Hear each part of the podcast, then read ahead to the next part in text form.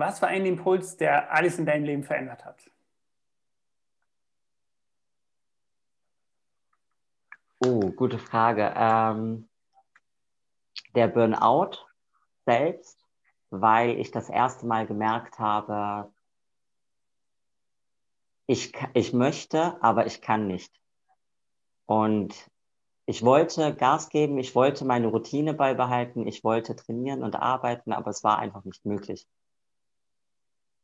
Also du hast wie am Morgen bist aufgestanden und hast nichts mehr machen können. Oder wie fühlt sich das an, wenn man jetzt so einen Burnout hat? Ja, genau so kann man sich das vorstellen. Also ich war ja vorher, ich habe zweimal am Tag trainiert und habe gearbeitet, acht Stunden, war dann noch Kellnern und war immer unterwegs. Ich habe nie geruht, nie Urlaub gemacht, Pause. Und dann habe ich von heute auf morgen mein Wecker hat geklingelt, ich habe den weggedrückt, habe ihn nicht gehört. Ich war nicht in der Lage aufzustehen. Also 18 Stunden waren einfach um. Ich lag im Bett und wenn ich es dann geschafft habe, aufzustehen, habe ich einfach nur gegessen und da weiter geschlafen. Und das was zog glaubst, sich relativ lange. Was glaubst du, war dafür verantwortlich, dass du an den Punkt gekommen bist? Du hast jetzt gesagt, du hast trainiert. Ich glaube, du warst im Boxsport aktiv und im, im äh, Kraftsport. Genau, also ich war erst im Boxsport, war ich so ungefähr acht Jahre, habe dort auch Kämpfe gemacht und da war noch alles in Ordnung. Und dann fing ich halt mit dem Bodybuilding an. Und ja, ich habe halt, also ich bin halt morgens schon direkt ins Training, Nachmittag ins Training und ich habe rund um die Uhr gefühlt nur trainiert. Und ich hatte halt mein Ziel vor Augen und bin immer wieder über meine Grenzen hinaus. Ich habe halt nicht nie auf meinen Körper gehört. Und ja, also ich bin mir ziemlich sicher, dass diese Art von Leistungssport mich komplett ins Ausgeschossen hat. Und ich meine, was hat die motiviert zum so extrem oder so viel trainieren? Was war da so dein Antrieb? Weil ich bin mir sicher, das ist ja nicht so einfach, oder? Zum sich motivieren, zum zweimal am Tag so Bodybuilding, Kraftsport zu machen? Ja, auf der einen Seite war es halt natürlich diese gewisse Art Anerkennung, wenn jeder im Fitnessstudio, da waren ja 700 Kunden im Durchschnitt bei uns, wenn mich jeder darauf angesprochen hat, die Anerkennung, dass diese Leistung erkannt wird. Und man hat ja auch sehr viel Lob bekommen, Komplimente. Das hat sich halt schon gut angefühlt. Aber die meisten haben halt nicht gesehen, was dahinter steht. Dieses radikale Diäten, nicht essen können, nie ausgehen können, kein Alkohol trinken. Und die Komplimente und dieser Lob, diese Anerkennung waren für mich aber viel stärker, als nicht feiern zu gehen. Für mich ist schon die Disziplin faszinierend. Also du warst immer ein sehr disziplinierter Mensch und du hast die offensichtlich sehr gut selber motivieren können, aber ja. du hast nicht so gespürt, wann es zu viel von Körper wird. Ähm, ich denke, das kennen alle Menschen, die halt ähm, sportlich ambitioniert sind die gestehen sich nicht ein, dass sie Beschwerden haben. Das war zum Beispiel bei mir, ich hatte fünf Operationen in der linken Schulter und ich bin erst nach rund 14 Tagen zum Arzt. Also ich habe Tilidin eingeworfen, war im Prinzip komplett daneben, aber hatte immer noch Schmerzen. Und ich habe einfach gesagt, nein, da ist nichts. Bis ich den Arm nicht mehr bewegen konnte und dann halt wirklich direkt notoperiert werden musste. Also ich konnte mir nicht eingestehen, eine Pause zu brauchen. Und dann bist du eben eines Tages aufgewacht und hast wie nichts mehr machen können. Was hast du dann ja, gemacht? Also, also man kann sich das vorstellen, so wie, ähm, vielleicht kennst du das, wenn du morgens aufstehst und du bist noch gar nicht so bei Kräften und du kannst keine Faust machen. Kennst du das Gefühl? Dieses keine Kraft Also wenn ich jetzt geluscht habe zum Aufstehen und mich nochmal umdrehen will oder wenn ich wirklich so nicht kann? Ja, genau, wenn du, wenn du, wenn du keine Lust hast, dann ist man auch gar nicht so, so stark, so kräftig.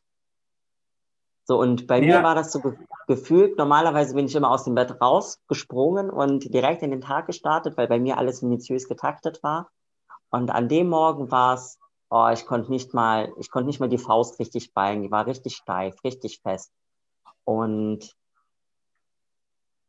gefühlt war alles so schlapp. Und ich dachte mir, okay, vielleicht bin ich einfach müde, ähm, so fing es erstmal an. Und dann habe ich mich wirklich zur Arbeit gequält. Richtig gequält. Also richtig, nicht mal das Radio lief im Auto, gar nichts. Und Das wurde dann von Tag zu Tag im Prinzip schlimmer, bis ich den Wecker gar nicht mehr gehört habe. Ich habe ihn gar nicht mehr wahrgenommen.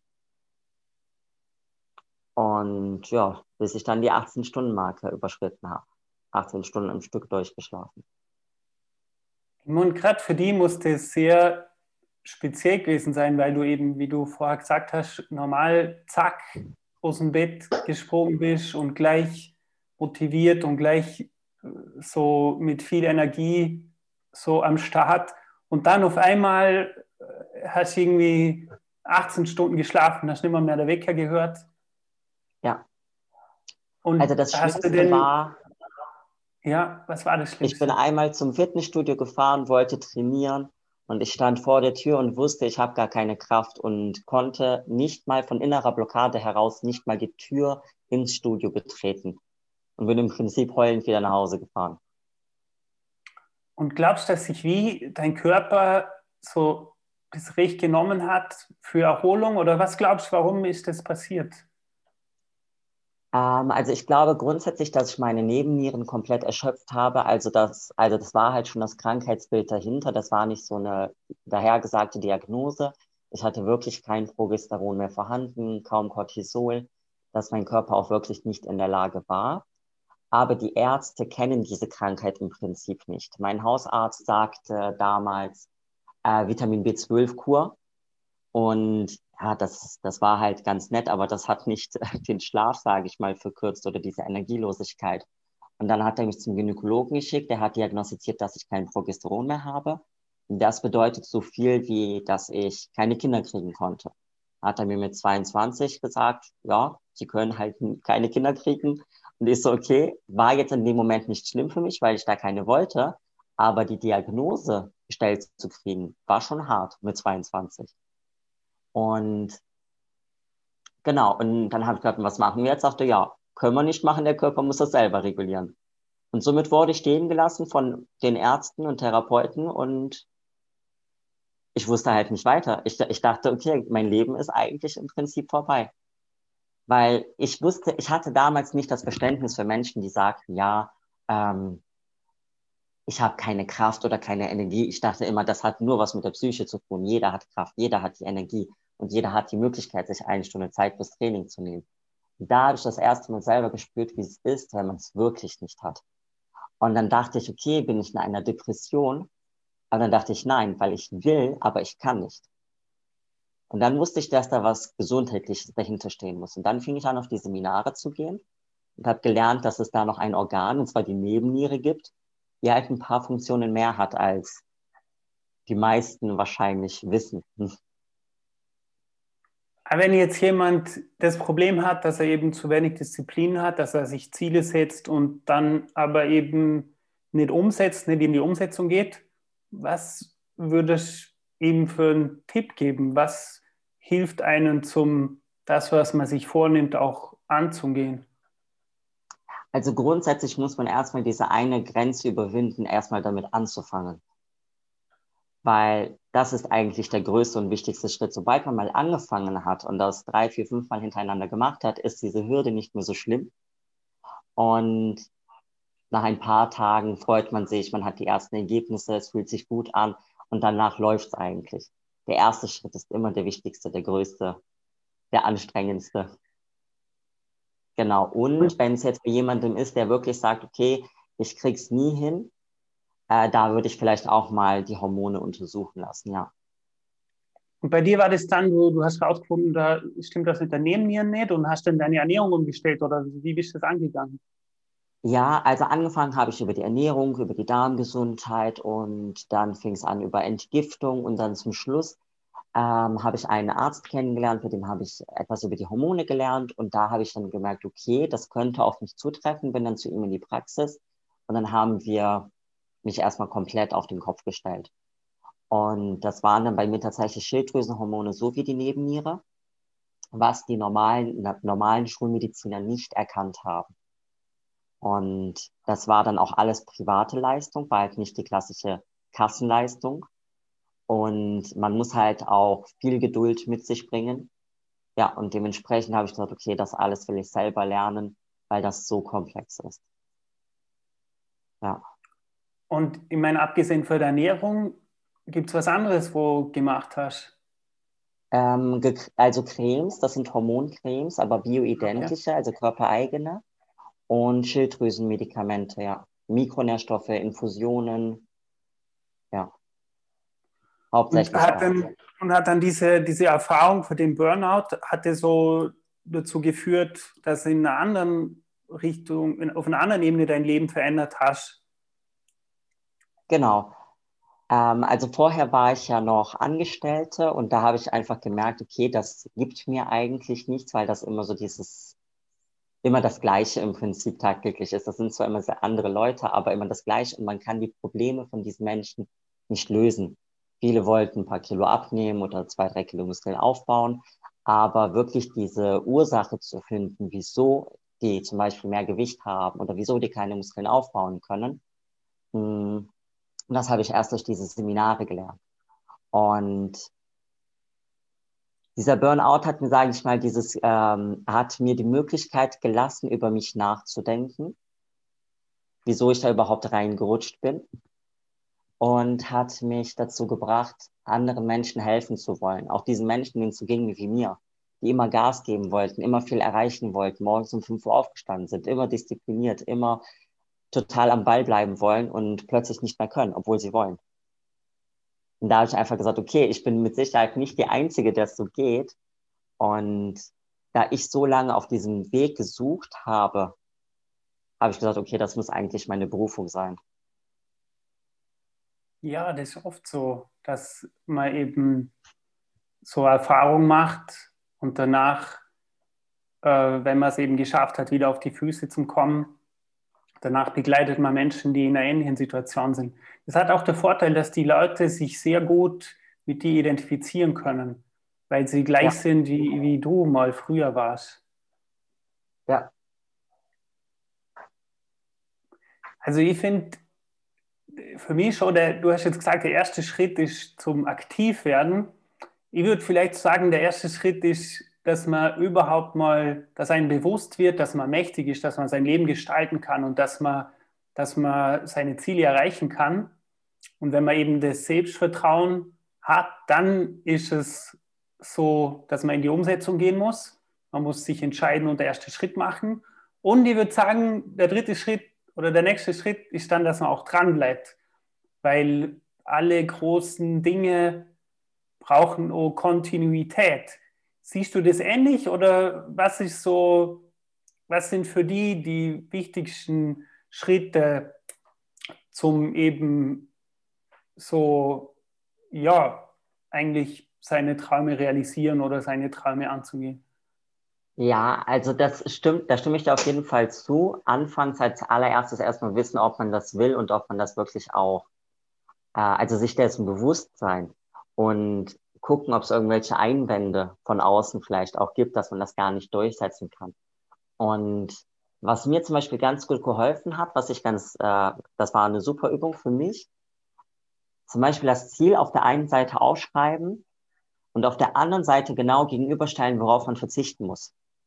Das, das, das klingt so einfach, aber im Prinzip, wenn man das mal schriftlich hat und das wirklich mal runterschreibt, dann bewirkt das wirklich was im Körper? Jetzt sagen wir zum Beispiel als Beispiel, jemand möchte abnehmen und schreibt hin, Ziel 5 Kilo Gewichtsreduktion.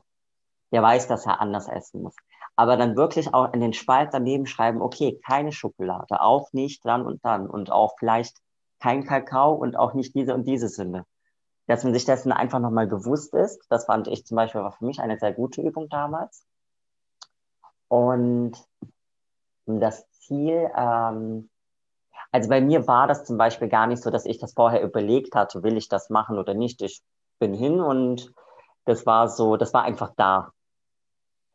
Dieser Gedanke und zack, direkt machen und keine Widerrede. Ähm, man sollte fühlen, ob halt wirklich im Körper, sage ich mal, ein, ein Feuer dafür lodert, dass man das wirklich will.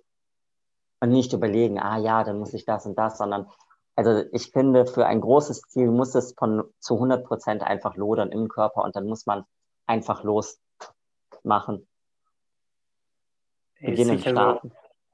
Ich glaube, wenn man starkes Warum hat, kann man eben auch durch diese Tiefs durchtauchen, in denen man nicht so motiviert ist oder in denen es schlecht läuft. Und ich glaube, äh, immer, wenn man was Großes angeht, dann wird es Hoch und Tiefs geben. Es gibt Phasen, wo man sehr motiviert ist und wo man super vorwärts kommt, aber es gibt auch eben diese Tiefs, wo man das Gefühl hat, dass man nicht weiterkommt und wo man eben sich fragt, warum mache ich das? Und ich glaube sicher, wenn man dann eben ein starkes Warum hat, dann hilft einem das zum im Endeffekt dort ankommen, ja. Ja, oder vielleicht noch ein Vision Board, wenn man sich da halt wirklich noch ähm, ein bisschen selber in genau solchen Phasen und Momenten disziplinieren muss, dann so ein, ja genau, also dieses Warum und dieses Ziel wirklich immer bildlich vor Augen zu haben. Also wenn wir uns eine Welt vorstellen, in der alle Menschen so, den, in denen allen Menschen die Dinge bewusst sind und in denen alle Menschen so zufrieden sind und, und so ihre Berufung leben, was glaubst du, muss passieren, damit diese Vision von einer Welt Realität wird?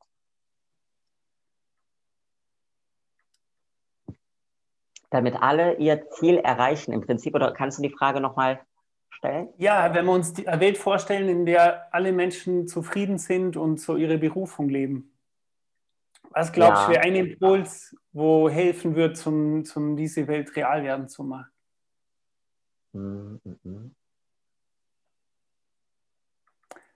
Oder, oder anders ja, ausgedrückt, wenn man, wenn du vorstellst, du könntest jetzt so, du, du, äh, du bist jetzt im Radio und jeder Mensch auf der Welt hört zu. Also die Omas haben die Radios an in, in Thailand, in Indien, in Australien. Die, die, die Kinder, alle auf der Welt haben jetzt gerade das Radio eingeschalten und du hast so Zeit zum eine Botschaft rüberbringen. Was, was würdest du sagen? Um sein Ziel zu erreichen, okay. Ähm, also ich würde sagen, das Wichtigste ist, dass man sich nicht durch die Rede anderer vom Ziel abhalten lässt.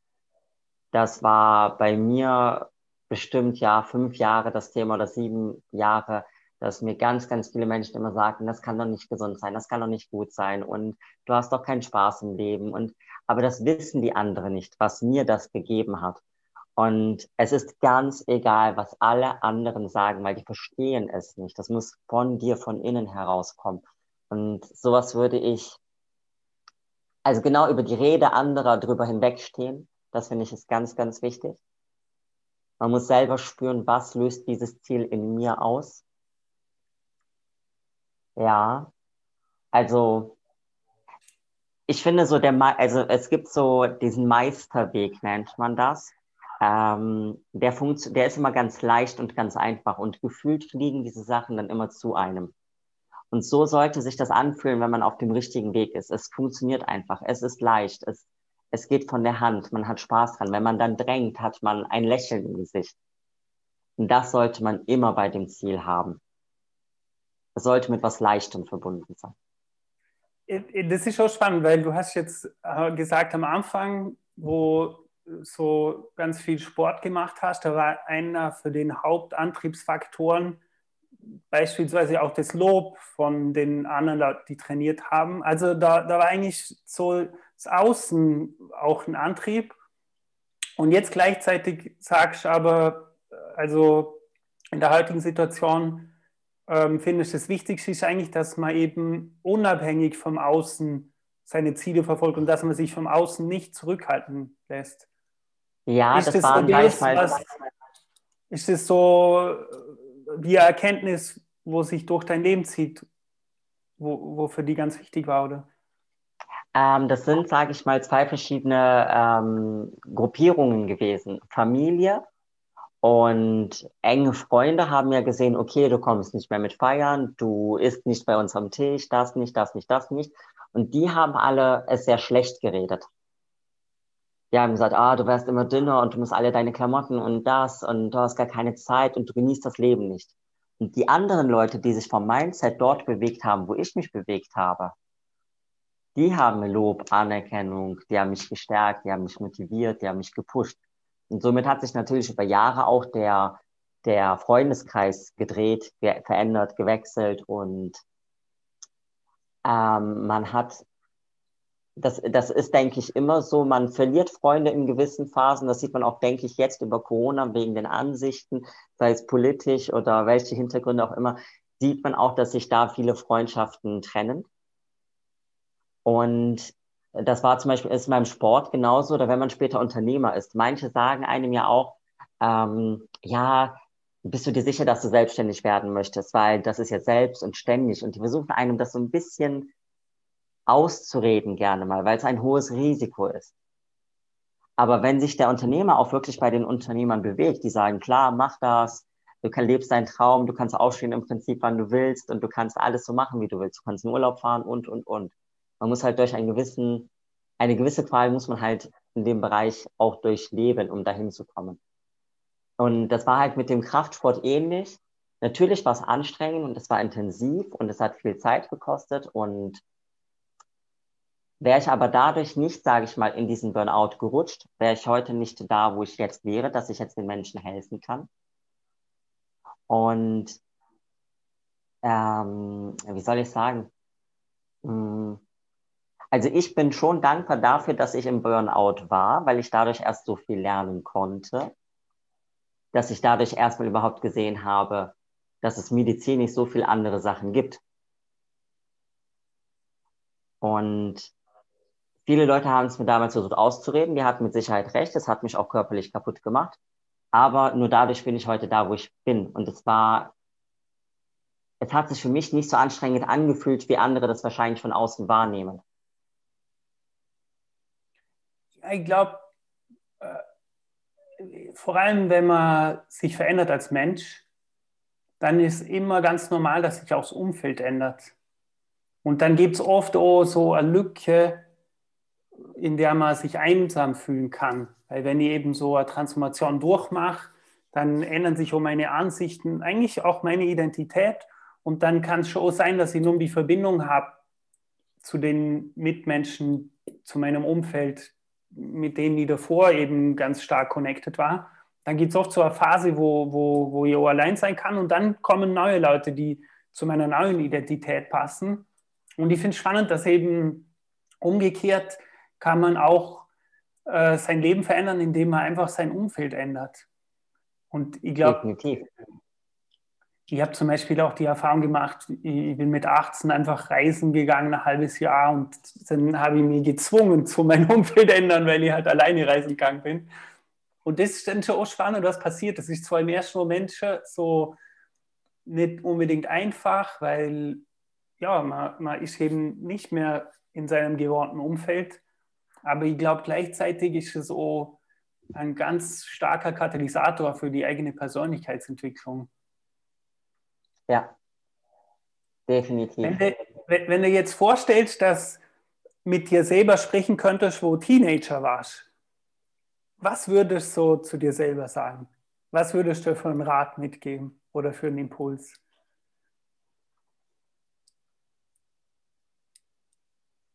Mm, mm, mm. Eine gute, gute Frage. Ich äh, würde auf jeden Fall denselben Weg so laufen, wie ich ihn gelaufen bin. Ähm,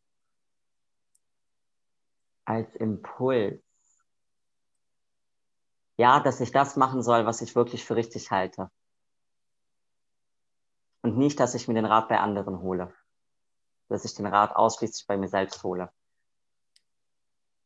Also, dass wie deinen eigenen intuitiven Impulsen folgen solltest. Ja, Ja. Und du hast ja auch mit deinem Partner ähm, dieses Performance Center und also du, du unterstützt Menschen im Endeffekt dabei, wieder in, in ihre Stärke zu kommen. Wo kann ja. ich mehr über das erfahren? Wo du mehr darüber erfahren kannst? Ja, genau. Ja, ähm, also auf der Homepage performance-center-ulm.de das werde ich auch in der Show Notes verlinken. Ja. Ähm, ansonsten haben wir natürlich noch einen Facebook- und einen Instagram-Account. Bei Instagram findet man mich als Sabrina Bodenstrich Neumann Bodenstrich Coach. Und äh, wir machen gerade noch eine Seite, das nennt sich vitaltanke.net. Da findet man uns dann als Online-Coaching-Plattform und nicht nur für Ulm vor Ort.